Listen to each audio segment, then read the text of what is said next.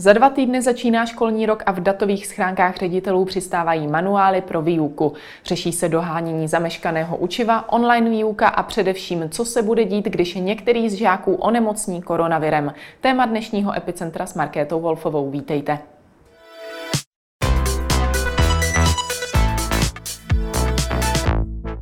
Ve studiu vítám prezidenta Pedagogické komory Radka Šarkozyho. Dobrý den. Dobrý den.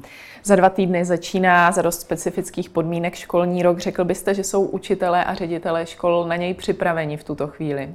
No já si myslím, že jsou ředitelé školy, učitelé připraveni asi stejně, jako byli v březnu. Eh, takže eh, dá, dá se říct, že situace je úplně stejná, eh, jaká byla před tím vyhlášením toho nouzového stavu. Takže eh, učitelé a ředitelé žádné nové informace nemají, žádná nová legislativa nebyla schválená a ta krizová legislativa ta teď neplatí. Hmm. Takže vlastně se dá říci, že ta situace je stejná jako v únoru. V těchto dnech ale do škol mají uh, přicházet manuály pro to, jak nakládat uh, se školním rokem. Vy jste ho už viděl?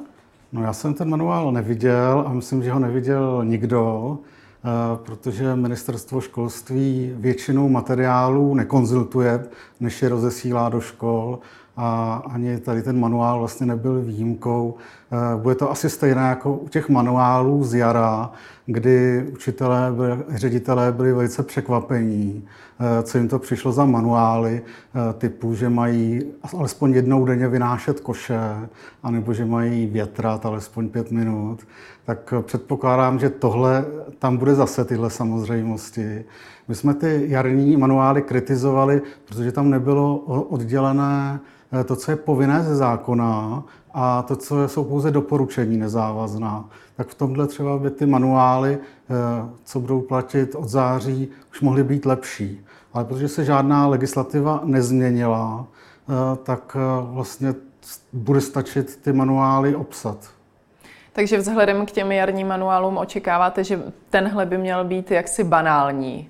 Eh, vzhledem k těm jarním, protože nejsou žádná nouzová opatření, tak tenhle bude ještě banálnější, než teda byl ten, ten jarní. Ale mohlo by to tam být třeba zdůrazněno, eh, co teda je eh, platné podle hygienické vyhlášky a co jsou jenom doporučení ministerstva školství, která ředitelé nemusí dodržovat.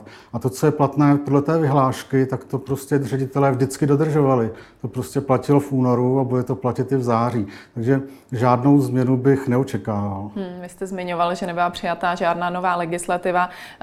Dneska právě se jedná o zákonu, o novele školského zákona, kde se mimo jiné myslí třeba na povinnou distanční výuku a podobně. Od té si slibujete nějaké zlepšení? No určitě eh, Pedagogická komora usilovala o to, aby byla zlegalizovaná ta výuka na dálku už na jaře. Eh, opakovaně jsme ministerstvo školství v tomhle kontaktovali, ale marně. Teď tedy eh, už je nějaký návrh novely, ale zase než to projedná sněmovna a senát, to podepíše prezident, tak uplyne dost času, tak já bych čekal, že to třeba bude maximálně eh, v nejrychlejší eh, míře platné od eh, října a v září zase bude takové ještě právní vakuum. Podobnou novelu navrhovali už lidovci v Senátu i ve sněmovně, ale tu zase pan ministr Plaga kritizoval. Kdyby se přijala ta lidovecká novela, tak už by se ta platnost stihla, mohlo to platit teda od září. Eh, co v té novele nakonec bude, zase bude záležet na tom, jestli dají pozměňovací návrhy senátoři nebo poslanci, ale ten návrh z ministerstva je krátký a myslím, že je tam dobře ošetřeno to, že eh, ta výuka bude vlastně povinná, ta distanční, jak eh, pro uh, učitele, že ji musí poskytovat, tak pro žáky, že se jí musí věnovat, což právě doteďka nebylo. Tam byly velké problémy v tom, že učitelé, co třeba se nechtěli té distanční výuce věnovat na jaře, tak nemuseli. Hmm. Všechno to bylo na bázi dobrovolnosti. Žáci, kteří se nechtěli věnovat té výuce, tak, tak se nemuseli vůbec zapojit. A nebyly na to žádné zákonné páky, protože výuka na dálku Eh, nebyla vůbec na základních školách právně ošetřena. Hmm. Takže tu povinnou distanční výuku oceňujete, nicméně byste ji ocenil mnohem dříve. Eh, určitě mělo se to přijmout už v Dubnu. Hmm. A myslíte si, že by se to takto rychle stihlo? No toto to byly právě ty krizové zákony, kdy, jsem, kdy se během týdne eh, i kratší doby zcela měnila legislativa, všechny ta taková připomínková řízení se zrušila a aby se to jako rychle přijalo, takže třeba se měnily maturity nebo přijímací zkoušky a stihlo se to. No. U nás je problém, že je všechno v zákonech a že je vlastně to školství strašně přeregulované. E, takže když potřebujete něco změnit, tak musíte měnit ten zákon. Nelze třeba to změnit jenom nějakou vyhláškou nebo nařízením vlády. A to v když není krizový stav, jako dost dlouho trvá. No. Ale i sněmovna může přijmout, když není krizový stav, změnu zákona v nějakém eh, zrychleném řízení. To znamená, že tam nemusí proběhnout ta tři čtení a že se to hlasuje hned na tom prvním. Tak myslím, že u té výuky na dálku by nemusel být žádný problém, že by to sněmovna mohla odhlasovat celkem rychle. Neočekáváte žádné potíže, na které by ta výuka na dálku mohla narazit v tuto chvíli? Eh, zdá se mi, že ne, že ta novela je napsaná dobře. V rámci tohoto zákona se jedná také o přidělení peněz na pořízení notebooku a dalšího vybavení. Školy by je tak měly mít i pro žáky, které, kde rodina nemá pro tento účel volný počítač. I třeba podle zkušeností z jara, jak velký objem žáků by to byl? tak těžko říct, jako kteří žáci se nezapojili, protože nechtěli. Protože když jsou statistiky o připojení rodin k internetu a jestli mají počítač, tak jsou celkem jako vysoké. Ale zase to neznamená, že když má rodina jeden počítač doma a třeba rodiče v té době pracovali doma z toho počítače, takže ho měl žák k dispozici. No, tady rozhodně je z minulosti velký dluh vůči učitelům, že nemají ani pro sebe eh, pro, jako pracovní pomůcku notebook. Hmm. Takže stát jako doteď nezajistil, aby většina učitelů měla takovouhle základní pracovní pomůcku, co ve většině prací eh, tohoto typu, když nastoupíte, tak dostanete. Služební telefon a služební notebook, to, to bývá základ. No, Takže a, je to opět něco, co podle vás mělo přijít mnohem dříve. No tak před deseti lety třeba, no. ale uh, aspoň, že teď, uh, tedy díky uh, té koronakrizi, uh, si z toho stát všiml a že bez toho nelze uh, pořádně ani běžnou výuku dělat, natož tu, tu distanční. Tak pokud by teď prošel ten návrh, Eh, aby šla do škol jedna miliarda korun. Ono to vypadá jako velice vysoká částka, ale vzhledem k tomu, že je 10 tisíc škol a 160 eh, tisíc učitelů, tak to zas tak vysoká částka nebude. Ta miliarda vlastně se týká jenom základních škol. Hmm. A pak ještě máme střední školy a taky mateřské školy. I tam třeba si ty učitelky můžou připravovat nějaké materiály eh, na, na svém notebooku. A Mm, na to peníze nejsou tedy. Takže mm, rozhodně si myslím, že to není dostatečný objem peněz, aby se mohly ty notebooky zapůjčovat žákům domů. To jsou tak eh, eh, polovina peněz, co by byla potřeba pro učitele, aby měli svoji základní pracovní pomůcku. Nový školní rok by měl podle dřívějšího vyjádření ministra zdravotnictví Adama Vojticha začít, jak nejnormálněji to půjde. Sdílíte tuto jeho představu? Tak ne, ne, ne, legislativa není žádná nová, takže se normálně nastoupí do škol, jak jako 1. září loni. A hm, no, nedokážu si představit, eh, jak nenormálně by mohl jako ten eh, školní eh, rok začínat. Například na Slovensku tedy nastupují žáci starší, tedy druhý stupeň, v rouškách. Hmm minimálně prvních 14 dní.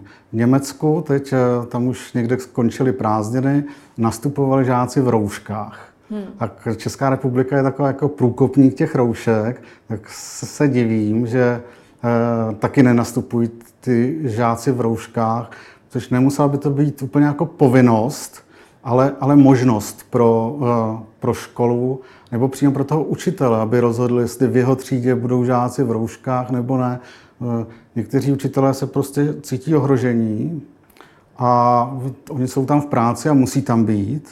a měli by být nějak chráněni, tak stát by jim třeba měl zajistit nějaké ty roušky třeba z nanomateriálů, ale nic takového se pro učitele neplánuje. Když se nad tím zamyslíme, tak máme 5% učitelů na středních školách starší 65 let. Oni vlastně už mají nárok na důchod eh, na základních školách a v mateřských školách je to trochu méně. A ti také si mohou ze dne na den rozhodnout, že nenastoupí.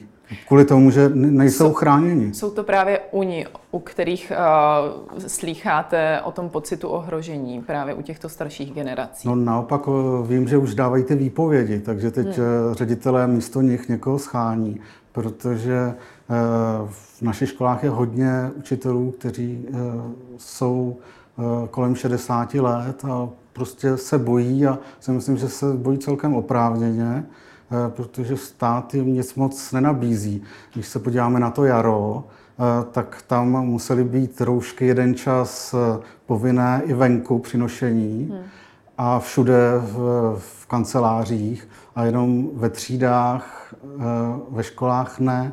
Takže mají oprávněný pocit, že se s nimi nezachází stejně jako s ostatními občany. Takže z toho, co říkáte, by podle vás bylo i řešení, kdyby si jednotlivé třídy rozhodovaly, jakým směrem se, i co se týká těch roušek, uberou? No, ono to nakonec asi tak dopadne, eh, si myslím. Eh, ani si nemyslím, že by to měl rozhodovat ředitel plošně za tu školu, ale aby si učitel mohl rozhodnout, jestli teda eh, bude chtít po žácích, aby měli roušky, hmm. a ne, nebo ne, protože eh, taky se může stát ta druhá varianta, že když se řekne bez roušek, tak ty učitelé tam nenastoupí. Hmm. Neobáváte se uh, potom v takové variantě třeba reakcí rodičů, kteří uh, budou mít výhrady k tomu, tam v té třídě nemusí mít roušky, tady ano, nejsme s tím spokojení? No proto je asi lepší to řešení, co měli v Německu, anebo co mají na Slovensku, že, že to nařídili plošně. Tak tak hmm. to by bylo asi jako adekvátní řešení, aby nedocházelo k těmhle sporům. Eh, takový to nejhorší řešení by bylo, kdyby jako zakázali eh, používat ty roušky ve třídách přímo. Hmm. Ale tak ten přijatelný kompromis je, myslím, dobrovolně eh, ty roušky jako mít nebo nemít. No. Právě v Německu hodně lidí mluvilo o jakémsi experimentu s tím začátkem školního roku. Označil byste to u nás podobně? Eh, já nevím, jestli je to experiment. Eh, tak eh, prostě žádná opatření konkrétní zatím ne, neznáme. Pokud budou, tak se nebudou opírat zatím o žádnou legislativu. Takže to bude stejné jako loni v září. A rozumní ředitelé připraví nějaká opatření, jako aby se žáci Eh, příliš eh, nestřídali v těch třídách, aby se netvořily různé skupinky, ale stejně ta opatření asi eh, nebudou moc efektivní, protože na toaletách se ti žáci stejně vždycky sejdou. Potom odpoledne se sejdou na hřišti, v základní umělecké škole, na kroužku, kde to nebude mít příliš velkou efektivitu držet ty žáky odděleně jenom v té škole, když jako jinde potom už to nebude platit. Hmm. Jak dlouho třeba očekáváte, že se vůbec dá bez nějakého výskytu koronaviru uh, vydržet? Právě v tom Německu už uh, dva týdny po tom otevření škol přišlo zase první uzavírání. Jak dlouhý čas tomu dáváte u nás? No, já si myslím, že plošné uzavření už nenastane a že se budou prostě zavírat školy, když se tam ten koronavirus vyskytne u nějakého jednoho nebo většího počtu žáků.